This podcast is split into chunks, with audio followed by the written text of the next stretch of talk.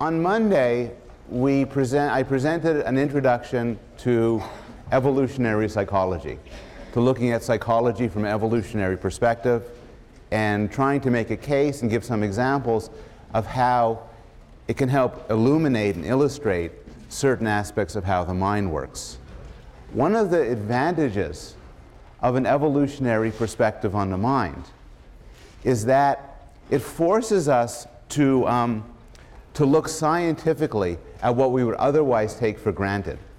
There are a lot of aspects of how we are and what we are and what we do that seem so natural to us. They come so instinctively and easily. It's difficult and sort of unnatural to step back and explore them scientifically. Um, but if we're going to be scientists and look at the mind from a scientific perspective, we have to get a sort of distance from ourselves and ask questions that other people would not normally think to ask. And the clearest case of this um, arises with the emotions. And as a starting point, uh, there's a lovely quote from the psychologist and philosopher William James that I want to begin with. So he writes To the psychologist alone can such questions occur as why do we smile when pleased and not scowl? Why are we unable to talk to a crowd as we talk to a single friend? Why does a particular maiden turn our wits upside down? The common man None of you are the common man. The common man can only say, Of course we smile. Of course our heart palpitates at the sight of the crowd. Of course we love the maiden. And so probably does each animal feel about the particular things it tends to do in the presence of certain objects. To the lion, it is the lioness which is made to be loved. To the bear, the she bear. To the broody hen, the notion would probably seem monstrous that there should be a creature in the world to whom a nestful of eggs was not utterly fascinating and precious and never to be too much sat upon object, which it is to her. Now, there's a few things to note about this passage. First, it's incredibly sexist. It assumes uh, not just merely in reflexive use of phrases, it assumes that William James assumes he's talking to, to uh, males, male humans who sometimes take the perspective of male bears. And um, and, and so it assumes a male audience. You wouldn't normally, you wouldn't actually ever write this way. Um, a second point is it's beautifully written. And you're not also not allowed to write that way anymore either. Um, it's poetic and lyrical. And if uh, William James characteristically writes that way, um, I think he writes much better than his brother, Henry James, an obscure novelist. Um, finally, though, the point that he makes is a terrific one which is yes, all of these things seem natural to us. But the reason why they seem natural is not because they are, in some sense, necessary or logical truths. Rather, they emerge from contingent aspects of our biological nature. Um, and so we need to step back. We actually we need to step back and ask questions like, and these are questions we're going to ask. Um, why does poop smell bad? Avoid the temptation to say, well, poop smells bad because it's so stinky. The stinkiness of poop is not an irreducible fact about the universe.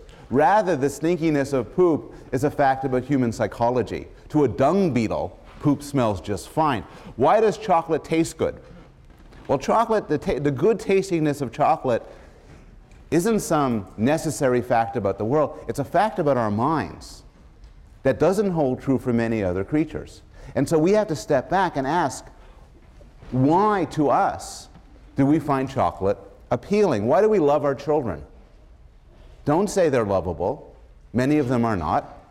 And, and, and as William James points out, every animal, most animals, many animals, love their children. They think their children are precious and wonderful. Why? Um, why do we get angry when people hit us? Suppose somebody walked up to you and slapped you in the face. You'd be afraid. You'd be angry. Would you? Would you get sleepy? Feel, feel nostalgic? Suddenly desire some cold soup? No, those are stupid alternatives. Of course, if somebody slapped us, you would, we would get angry or afraid. Why? Um, why do we feel good when someone does us a favor? Why don't we feel angry? Why don't we feel fearful? what we're going to do throughout this course is step back and ask these questions. We're going to ask questions nobody would have otherwise thought to ask, where the common man um, wouldn't address. And this is, of course, standard in all sciences. Um, the, the, the first step to insight is to ask questions like, why do things fall down and not up? And I imagine the first person who articulated a question aloud probably met with the response saying, what a stupid question. Of course things fall down. Well, yes, of course things fall down. But why? Um, why is our flesh warm? Why does water turn solid when it gets cold? These are natural facts about the universe, but the naturalness needs to be explained and not merely assumed. In this class, we're going to explore throughout the course what seems natural to us and try to make sense of it. And to that, and, and to that end, we have to ask questions that you wouldn't normally ask. We've already done this to some extent with domains such as visual perception, memory, language, um, and rationality. But now we're going to move to the case where it's maybe even somewhat more difficult to do this. Now we're going to start dealing with the emotions. Um, we're going to talk about the emotions, why they exist, what they're there for, and how they work. I want to start off with the wrong theory of the emotions. And the wrong theory of the emotions is beautifully illustrated in a television and movie series, Star Trek. Um, in, in this alternative fantasy world, there are characters um, Mr. Spock in the original Star Trek, Data in one of the spin offs, who are described as competent, capable, in fact, many ways, super competent and super capable people, but they're described as not having emotions. Spock is described as not having emotions because he's half Vulcan from a planet where they lack emotions. Um, Data is an android who is said to lack an emotion chip. This lack of emotions on a, on a TV series does not hurt them much. They're able to fully function. And in fact, in a TV series, um, emotions are often seen as a detriment. You do better off without them. And there are many people in sort of common sense might think, gee, if only I could just use my rationality, think reasonably and rationally, and not let my emotions guide my behavior, I'd be much better off. It turns out that this is a notion of how to think about the emotions that is deeply wrong, and in fact makes no sense at all. Um, using the example of Star Trek, Steven Pinker, in his book How the Mind Works, nicely illustrates the problem here. Um, he writes Spock must have been driven by some motives or goals. Something um, must have led him to explore strange new worlds, to seek out new civilizations, and to boldly go where no man had gone before. Presumably, it was intellectual curiosity that set him to drive and solve problems. Um, it was um, solidarity with his allies that, that led him to be such a competent and brave officer. What would he have done if attacked by a predator or an invading Klingon? Did he do a handstand? Solve the four color map theorem? Presumably, a part of his brain quickly mobilized his faculties to scope out how to flee and how to take steps to avoid a vulnerable predicament in the future. That is, he had fear. Spock did not walk around naked around the ship. Presumably, he felt modesty. He got out of bed. Presumably, he had some ambitions and drives. He engaged in conversations. Presumably, he had some sociable interests. Without emotions to drive us, we would do nothing at all. And you could illustrate this scientifically. Creatures like Spock and Data don't exist in the real world. But there are unusual and unfortunate cases where people lose to some extent or another their emotions. And you could look at these people and see what happens to them. The classic case, the most famous case, is that of a man called Phineas Gage. Phineas Gage is the classic intro psych example. Extremely poor guy, poor schnook. Um, in 1848, he was a construction foreman. In 1848, he was working at a site with explos- ex- explosives and iron rods. And due to an explosion, an iron rod passed through his head like so. Imagine that rod shooting upwards. It went under his eye and popped out the top of his head. It landed about 100 feet away, covered with blood and brains. Um, the rod itself weighed 13 pounds. Um, amazingly, Gage was not killed. In fact, he was knocked unconscious only for a short period, and then he got up. And his friends surrounded him and asked, Are you okay? And, they, uh, and then they took him to the hospital. On the way to the hospital, they stopped by a tavern, and he had a little pint of cider, drink, sat down, talked to people. And, um, and then he had, he had an infection, had to have surgery. But when it was all said and done, he wasn't blind, he wasn't deaf, didn't lose language, didn't become aphasic, no paralysis, no retardation. In some sense, what happened was much worse. He, um, he lost his character. Here's a description at the time of what Gage was like. And um, this is from Damasio's excellent book, Descartes' Error. Um, he used to be a really responsible guy, a family man, very reliable, very trustworthy. But after the accident, he was fitful, irreverent, indulging at times in the grossest profanity, manifesting but little deference for his fellows, impatient of restraint or advice. Um, a child in his intellectual capacities and manifestations, he had the animal pleasures of a strong man. His foul language is so debased that women are advised not to stay long in his presence. Um, and he couldn't hold a job. He lost his family, couldn't hold a job. He ended up in a circus. He was in a circus going around the country with his big iron rod, telling everybody the story as they surrounded and clapped. Um, there are other cases like Phineas Gage, cases where people have had damage to that same part of the brain, parts of the, of the frontal cortex. Um, and what they've lost is they've basically lost a good part of their emotions. what this means is they don't really care that much about things. They can't prioritize. Damasio tells a case of one of his patients who, were, who was under the pseudonym here of Elliot. And Elliot had a tumor in his uh, frontal lobe, and the tumor had to be removed, and with it came a lot of Elliot's frontal lobe. And again, as a result of this, Elliot was not struck blind or deaf or retarded. And he didn't become the sort of profane character that Phineas Gage became. But he, um, he lost ability to prioritize. He lost ability to set goals. Damasio describes him here. Um, at his job, um, at an activity, he would read and fully understand the significance of the material. He works in an office. Um, but the problem was he was likely all of a sudden to turn from the task he had initiated to doing something else and spending an entire day doing that. He might spend an entire afternoon deliberating on which principle of categorization he should apply to files. Should it be the date or the size of the document, pertinence to the case, or another? He couldn't set his goals. He couldn't, he ended up not being able to keep a job, not being able to deal with people.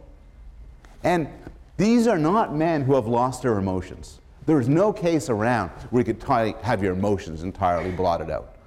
But they lost a large part of their emotional capacity. And as a result, their rationality failed. Emotions set goals and establish priorities. And without them, you wouldn't do anything. You couldn't do anything. Your desire to come to class, to study, to go out with friends, to read a book, to, to raise a family, to, be, to, be, to do anything are priorities set by your emotions. Life would be impossible without those emotions. Um, and so there's a certain themes we're going to explore here. The first is this, that emotions are basically mechanisms that set goals and priorities. And we're going to talk a lot about in this class and next class about universals. Um, we're also going to talk about culture.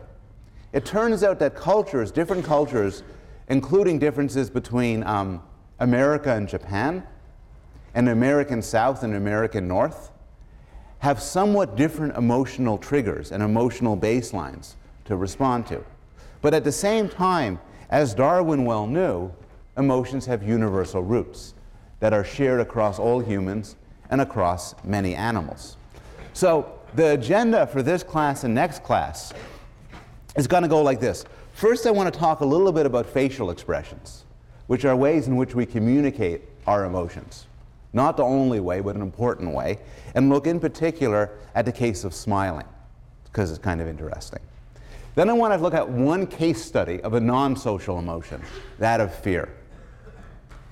I want to then deal with feelings towards our kin, people we're genetically related to, and then, and this will take us to next class, feelings towards non kin. So, first, faces.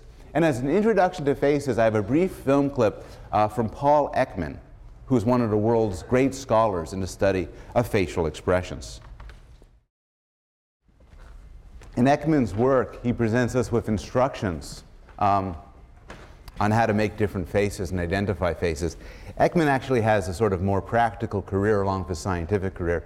He trains police and Secret Service uh, members to, um, to, to try to figure out cues to honesty and dishonesty. There's a very interesting New Yorker profile on him by Malcolm Gladwell a few years ago, some of you might be interested in. But um, let's do one of his faces.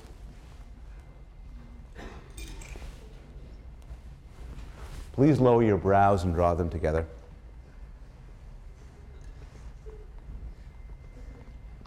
That means even those who aren't making eye contact with me now. Tense your lower and upper eyelids. Don't pop out contact lenses, but just tense them. Stare. Your eyes can bulge somewhat. Okay, now last part, important. Press your lips together, the corners straighter down. It's good. It's good, you got it. Okay, because you're make, not making eye contact with me doesn't mean I can't see you. Okay? Well, what you're looking like, presumably, is this. And, um, and what, what face is that? What emotion does that correspond to? Anger. Um, there's all sorts of databases of different faces from around. This guy, I don't know who he is, but he seems to be on, on a lot of these things. Um, but, but, but the thing is, you don't, um, you don't need to uh, you don't need to rely on him. You don't need to rely on Western faces. Even if you go online, there's by now a lot of databases from faces from all sorts of genders and uh, national origins. This is from a Japanese Japanese women facial expressions, and there's some subtle and very interesting differences across countries and across people. But there's also deep universals. Um, you don't have to work very hard to figure out what these different facial expressions um, mean. I want to give one more face example because I want to focus on this a little bit. Um, this one's a little bit easier. Raise the corners of your lips back and up, please. Raise your cheeks. Raise your lower eyelids, if you can. It's smiling. You're smiling. You, you can stop. Um, smiling. Um, Yale is actually really big on smiling. Um, we have two of the world's experts on smiling.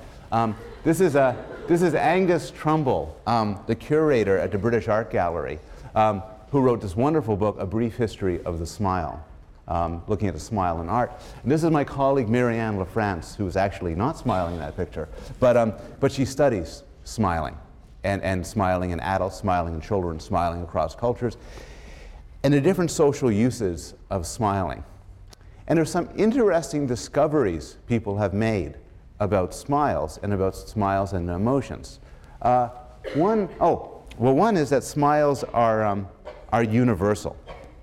We, um, we know, for instance, that young children smile. This is, uh, this is my son Zachary when he was younger.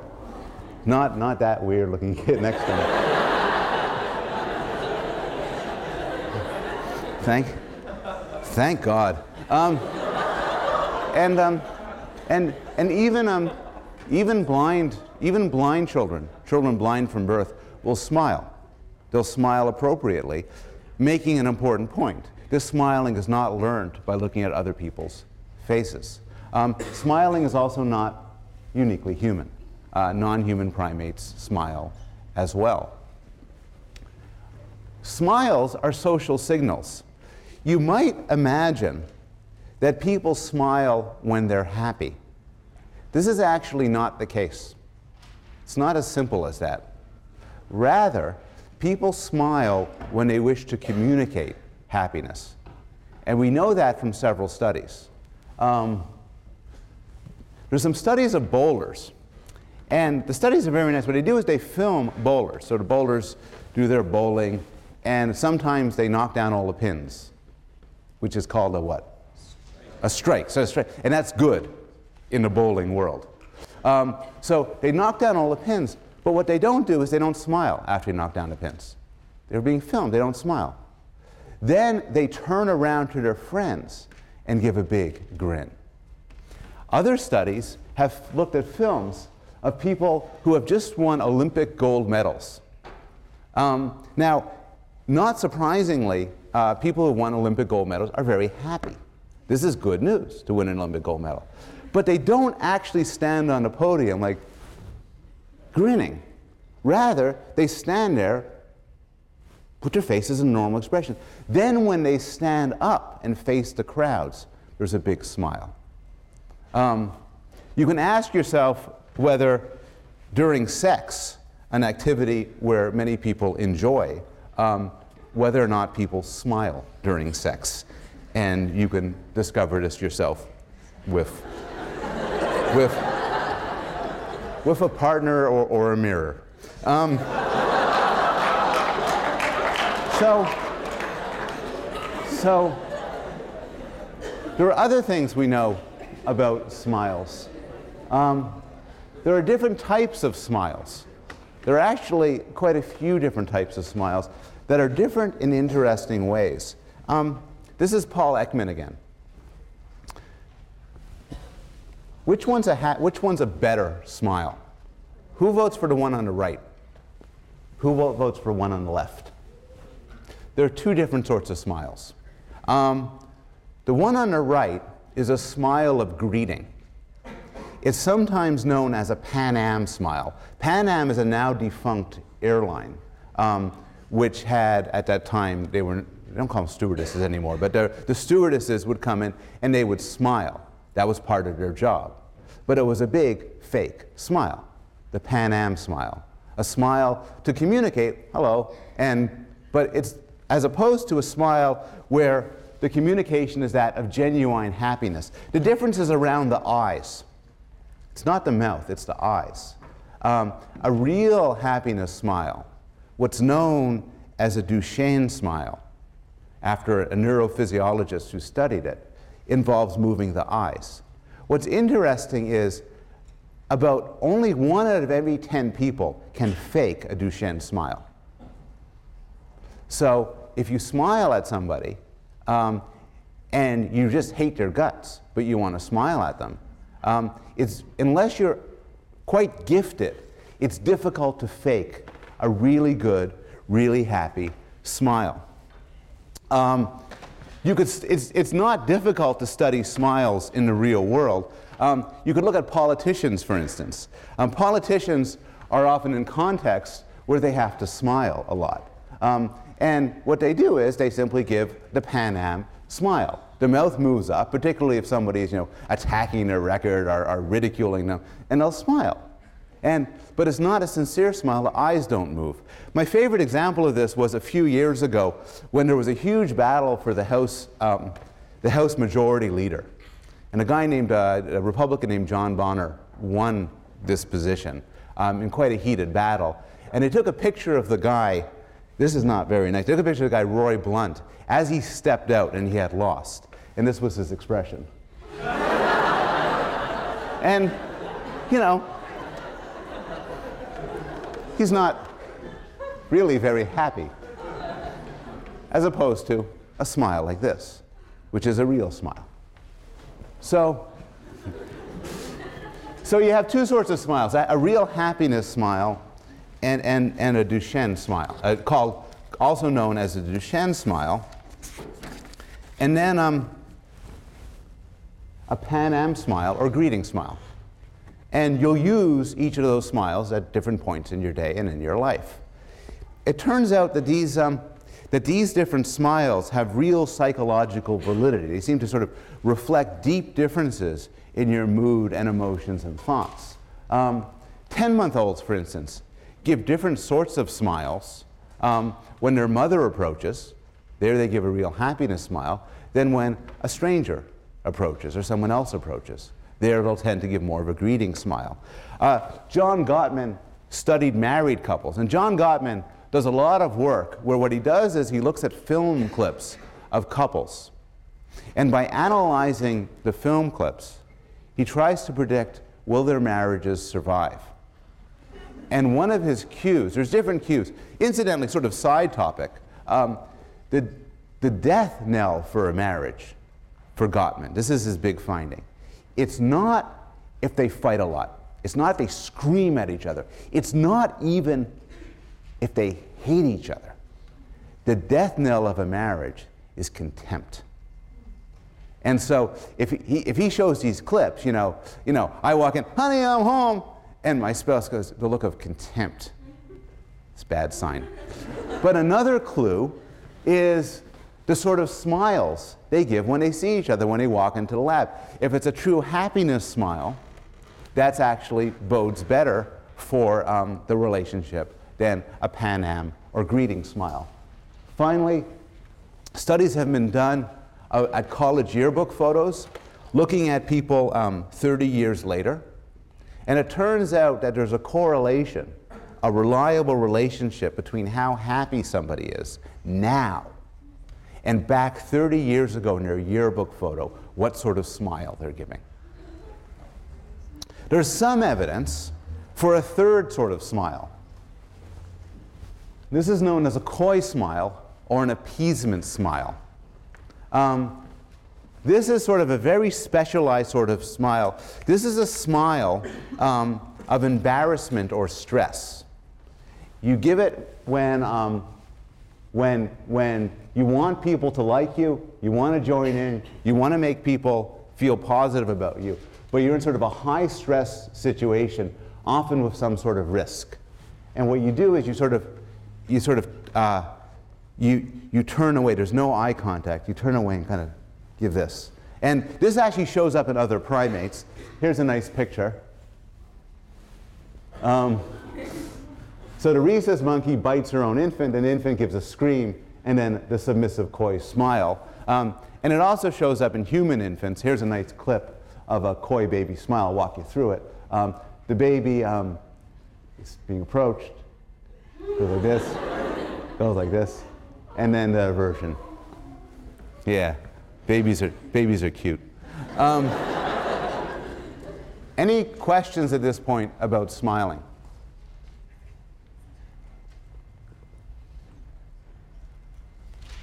What are your smiling questions?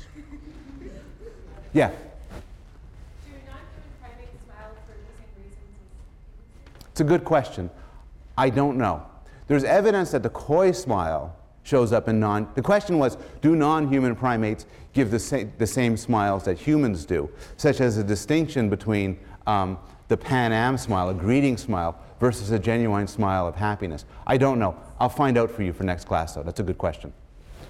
Yeah. How come some people's smiles are better than other people's smiles? How come some people's smiles are better than other people's smiles? Um, you know, the, the, the non-interesting psychological answer. Some people are better looking and there's more, more thing. But, but, but the deeper answer is some people are, um, are better able to smile. Some people are better able to use the cues to express true happiness. There's something else about smiles which is going to come up, which, which, your question raises, I think, which is going to come up um, in, when we talk about emotional contagion and actually some issues of morality. Um, smiles are extremely contagious. So what I'd like people to do, if you're sitting next to somebody, please, please turn around and, and find someone next to you and look at them. Don't do anything. Just look at them. Just look at them. Whoever's being looked at, look back. This is not. Please, please arbitrarily decide. Okay, please arbitrarily decide on the smiler. That will be no, not at me, at each other. Um, and that will be the person, if you are, if you are unable to resolve this dispute, yes, you too, please. Um, if you are unable to resolve this dispute, the person to the right of me will be the smiler.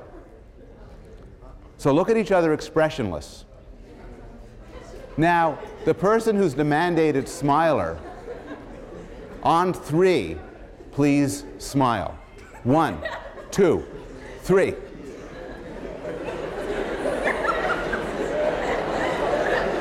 Okay. Word.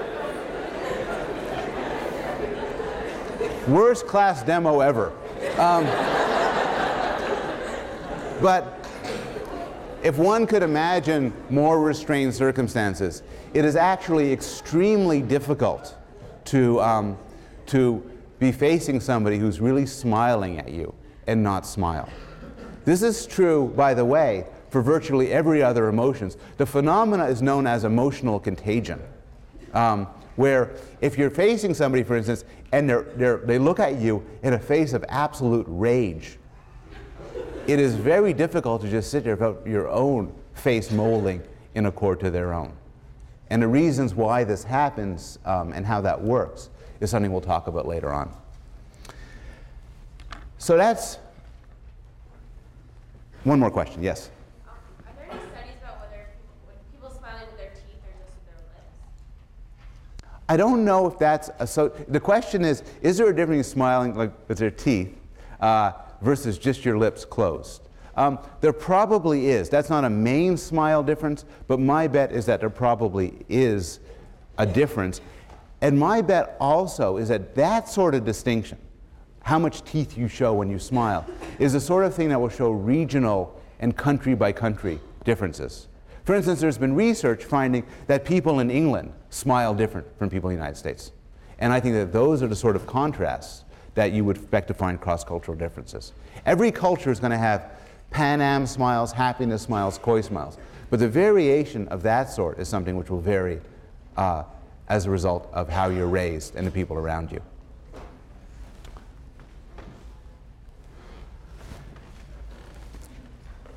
I want to deal with a few emotions in this class and next. And um, the first case study of an emotion I want to deal with is the emotion of fear. And I want to deal with fear for different reasons. One reason is it's a basic emotion, it's universal, all humans have it. Many non humans, probably most non human species, have it too. And it also br- brings us back to the lecture on behaviorism, where we talked about classical conditioning and different theories of what people are afraid of. Um, it's a non social emotion. What I mean by this is it's possible, of course, to be afraid of a person. But unlike an emotion like gratitude, it's not intrinsically social. You could be afraid of falling off a cliff or something.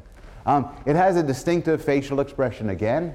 This is, um, this is a, a, a, famous picture of uh, Lee Harvey Oswald, who's being assassinated by Jack Ruby. And this is the detective's face standing there, a mixture of fear and anger, the face being drawn back in a universal expression that every human everywhere would be able to recognize. So the basic question to ask is what are we afraid of? And the answer is a little bit interesting. We're afraid of spiders, snakes, heights, storms, large animals, darkness, blood, strangers, humiliation, deep water, and leaving home alone. I mean, you're afraid of other things too. But those are big things to be afraid of. I'm not even going to ask. If there's somebody who in this room who's not afraid of any of those things, you're a tougher person than I am. I mean, these are universal fear elicitors. Why? What do they have in common? Why would you be afraid of those things? And the answer is, and why would why are there so few people afraid of guns, cars, and electrical outlets? Um, the answer is not particularly surprising.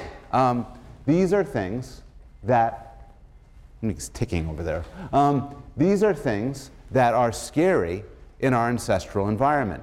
More particularly, these are things that through the course of human evolution have been dangerous to us. And so we're afraid of these things and not so afraid of these things. Similarly, for non human primates. So chimpanzees are afraid of certain things, and they can often develop phobias for certain things. But the phobias they develop, the fears they develop, are things like spiders and snakes. Um, there was a nice study done in urban Chicago, in the inner city of Chicago. And they asked children raised in the inner city, What are you most afraid of? And you might think they would say, I'm afraid of being shot. I'm afraid of guns. I'm afraid of, of, of um, being killed by somebody or being harmed by somebody. I'm afraid of being run over by a car. The two biggest fears of children in urban Chicago are that, snakes, and spiders. Even though many of these children had probably never seen a snake outside of a zoo in their lives, these are natural fears. There's some research done by the psychologist Judy DeLoache at University of Virginia, where she's studying babies' fears of spiders and snakes. Um, babies, obviously, who, since their parents are normal, have not yet seen spiders and snakes. Um, for, there are various ethical reasons why you can't uh, show babies. You can't try to construct phobias in babies of spiders and snakes. But the research he's finding using more indirect methods finds, as one would expect, these are what psychologists would call prepotent stimuli. That is, these are things that naturally elicit fear and concern. And that's all I have to say about fear. I want to turn for the rest of this lecture and for next lecture next week to the social emotions. And the social emotions can be broken down into two categories. Bless you, bless you. Um, those emotions you feel towards your kin, towards your genetic relatives, and those emotions that you feel towards the people you're not related to but interact with. Um, and I want to focus particularly on emotions that generate kind or altruistic behavior. Altruism is the biologist's term meaning kindness, generosity. And evolutionary biologists have worked really hard to explain why animals might evolve to be kind. A very old, very wrong view of evolution is that evolution has shaped animals such that they're merely survival machines. If so, then from an evolutionary standpoint, any kindness towards an animal that an animal shows towards another animal is a mystery. If evolution wired us up simply to survive, then, um, then it's a puzzle why animals would relate, would relate positively to other animals. But of course, that's not true. Um, here's a simple example showing it's not true. Imagine two genes two sorts of animals, each containing their own gene. Gene A makes an animal care for its offspring. Gene B makes an animal care only for itself. Imagine what will happen in the next generation. Plainly, gene A will win out. It's a very simple case. An animal who has evolved a brain that says, take care of your offspring, will do much better from a natural selection point of view from an animal who has evolved a brain that says, eat your offspring the animal that eats its offspring, those genes are a biological dead end. Um, what matters then is not survival per se. What matters is reproduction. And so that simple fact is why we would expect animals to care for their children. Because children are the means through which genes replicate. But it gets a little bit richer than that. And this is one of the major revolutions in evolutionary biology over the last half century. Forget about the animal a bit and take another perspective. Take a perspective of the cold virus. People have been sneezing in the front row. Now you're coughing, thank you. Um, why do you sneeze when you get a cold? Here's not a point made. Um, here's, here's not a bad answer. You sneeze because you got all these germs inside you, and your body wants to get the germs out, so you sneeze. Um, it's not bad. It's totally wrong, but it's not, it's not bad. The real answer is a little bit more interesting. Don't look at it from the person's perspective. If you have a cold, try to get away from your own selfish perspective. I have a cold. Look at it from the perspective of the cold virus. The cold virus has evolved just as much as you evolved, and it's evolved due to survival and reproduction. Um, what the cold virus does is it's evolved different strategies to cause it to reproduce, and what it does is one way to reproduce is to, is to occupy other animals and manipulate their bodies so as to expel it. From this point of view, then, the reason why you sneeze when you have a cold is that your cold virus, the cold virus, is using your body as a tool to replicate itself. From this person, this perspective, a person is just a germ's way of making other germs. And there's tons of other examples of this. There's a, there's a parasite known as toxoplasmosis that lives in the bodies of rats, but it gets passed on when the rats get eaten by cats, and it ends up in the cat's feces, and then it ends up back in rats. Um, if you are a rat and you have toxoplasmosis, you are perfectly healthy, except for one thing. The toxoplasmosis rewires your brain, and it makes you less afraid of cats. Now, Again, this is not some sort of bizarre quirk of a humorous God. Rather, it's because this is a perfectly, this is the adaptive strategy of the toxoplasmosis virus. Um, in fact, a real powerful virus would skip the respiratory system altogether, even better than a cold virus. What it would do is it would take over the brain, and it will make people want to run around and have sex with other people and kiss them on the mouth. Um, and in fact, there's some evidence that this happens. There's some evidence, for instance, that one of the effects of sexually transmitted diseases like syphilis is it arouses the libido, makes people more sexually engaged, because this is part of the strategy through which these viruses replicate one, themselves. Imagine a virus, for instance, that captured an animal's brain and then modified the animal's brain such that the animal would run out and bite other animals so as to pass on the virus. And then, of course, you would call that virus rabies. Along these lines, the evolutionary biologist Richard Dawkins took the general step of suggesting that animals are the vehicles through which um, genes exploit to reproduce. From this perspective, um, an animal is just a person's is, is just a gene's way of creating another animal. Well, as psychologists, what benefit does, that, does this way of analysis gives us? It actually can help us explain altruism. So, which genes are going to survive? Well, the genes that survive are going to be the ones that make the most copies of themselves. Animals are vehicles through which genes reproduce. An animal is merely the gene's way of making another gene.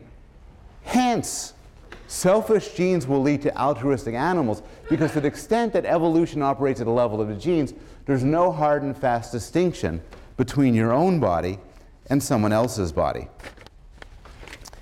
Um, and here's an illustration by the biologist Haldane. So Haldane was once asked, Would you lay down your life for your brother? And he responded, No, but I would gladly give my life for three brothers, or five nephews, or nine first cousins. Now, he's joking. You don't actually do the math if you're normal. But, but what he's capturing is the logic, the ultimate causation of our feelings towards our kin. Um, our genes have wired us up, our brains up, to love our children and love our kin. Um, because in this way, our genes manage to replicate themselves. And in fact, you get his calculations by looking at genetic relatedness. The genetic relatedness, from an evolutionary standpoint, affects how much you care for other people. From the standpoint of your genes, um, you dying for the lives of three brothers is an excellent compromise because the genes replicate by 50% more. Um, if you imagined so here's his calculations. If you imagined a choice between there's one gene that makes the animal choose to die and the other gene that makes an animal choose for its brothers to die, the gene that sacrifices the body it belongs to will make more copies in the future. And there's an interesting irony to this. Um, the selfish gene theory is often seen as sort of a cold blooded evolutionary analysis, but it provides a scientific basis for real, genuine altruism, for really arguing that from the standpoint of the genes, there really is no hard and fast difference between yourself and another person. From this perspective, we can start to answer some interesting questions, uh, at least about non humans. Um, when a new male lion takes over a pride, what he does is kill all the remaining cubs, and any lionesses um, undergo spontaneous abortions. This all might seem very cruel, but from a genetic standpoint, it makes sense. Um, the other cubs are genetic competition for him. They do not have his genes. Um, moreover, um, only once they're out of the way can he reproduce and copulate with the females. The females do their spontaneous abortions because that's a reliable adaptive trick. Um, these cubs are not going to survive once they're born, so the female's best strategy is to get rid of them and start anew. From a psychological point, then, animals have evolved to be nice to their kin, particularly their children, and particularly in birds and mammals. Birds and mammals um, invest in quality and not quantity, as opposed to fish and, and reptiles. Um, for birds and mammals, we don't have many kids. Um, but so we, we devote huge amount of psychological energy to, um, to protecting the ones that we have. Moreover, the kids we have are vulnerable for long periods of time and require our resources. So there's various psychological mechanisms that this gives rise to. One is how parents, or how adults in general, respond to children. Another one is how children respond to parents. And I'll briefly talk about a few of these phenomena.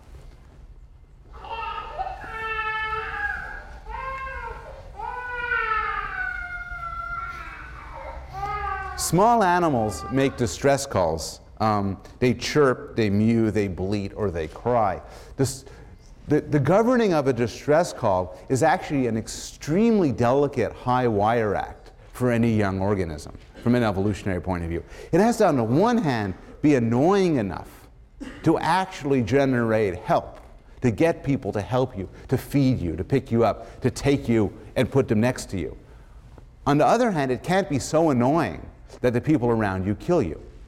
And so it's complicated. Um, but from your point of view, you're wired up to respond to them. Um, that sound is, at very minimum, extremely annoying. Um, and, it's, and it's more annoying, it's not annoying because of its volume or pitch. It's annoying because your brains are wired up so that that baby cry is going to drive you up the wall. Um, on the more positive side, babies are cute.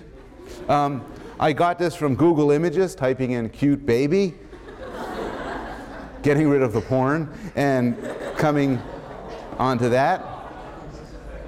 No, no, Playboy. Anyway, is that. Um, and, um, and do not be tempted to say, isn't it wonderful that the way nature works is that babies are cute? Otherwise, we would have killed them. That's not the right story. If, if babies are not, human babies are not sort of metaphysically cute. If Martians came down, they wouldn't say, oh, cute baby. Rather, they're cute because of how our brains are wired up. They're cute because there's certain cues um, that, that, that correspond to the way our brains work. Um, and in fact, this are owls out for all mammals. So babies have these big protruding foreheads, um, an upturned little nose, chubby cheeks, and big eyes.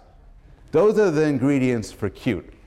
Stephen Jay Gould uh, has a wonderful essay where he discussed this, looking at the evolution of Mickey Mouse from Walt Disney character. Mickey Mouse starts off as an ugly little rodent. Over time, he gets cuter and cuter and cuter as the artists converge on more and more baby-like features. Um, studies of adults show what's known as a baby face bias. This is not unique to the United States. The same studies have been done um, in, uh, in Asia. You find a baby face in an adult, Leonardo DiCaprio, to be particularly um, naive, helpless, kind, and warm. Um, and in mock trials, people with baby faces are more likely to be found innocent than people like Ben Affleck, who do not have baby faces. Now, now, one question which is going to come up for an entire lecture later on is who is sexier? The baby face man or testosterone man here? Um, and I'm going to ask actually for a vote because we're going to return to this. I do not, I only want the men to vote, please. Um, who would go for, and forget the fact he looks like I'm unhappy, who would go for Ben Affleck here? Okay. Who would go for Leonardo? Okay, well, um, the women votes would actually be more complicated. We will discuss when we get to lecture on sex. Your choice will depend on where you are in the menstrual cycle. now, so far, so far, we're talking about how babies respond to um, we're talking about our responses to babies. What about babies' responses to us? Well, there's a very old theory known as the cupboard theory, proposed by the behaviorist B.F. Skinner, which argues that babies' attachment to their parents is because the parent provides food, characteristically, you know, breast milk, but could be food from a bottle or whatever. And because of operant conditioning, the baby is driven towards uh, the adult. An alternative theory is that of Bowlby, which is that they're drawn to their mother um, for comfort and social interaction, as well as fear of strangers. To test this, the psychologist Harlow performed a series of ingenious experiments with non human primates, um, distinguishing between um, what he called wire mothers and cloth mothers. And you'll see illustrations of this to follow. Wire mothers are mothers that are built that they give food. They have a little nipple attached, and you can drink from it and give food to the baby. And that's the baby's source of food. Cloth mothers don't give any food, um, but they give warmth and comfort. There was a while in the psychology department where one professor was known to be extremely supportive to his students. Um, but didn't really provide much warmth, and he was known as the, the cloth mother. And another one was very productive and everything, but provided no love, and she was known as the wire mother. But, um, but, but anyway, I'll show you the movies. I have to warn you, this third and final movie is an example of why this research is not currently done. Um, but, but it, illustrates an, it, it illustrates an important scientific point. Oh, now him. I think um, that's just more Google images. Um, I think I'll, i want to begin next class by wrapping up and explaining the Harlow studies in more detail and what they tell us, and then we'll move towards altruism, towards non, non-kin. I'll see you next week.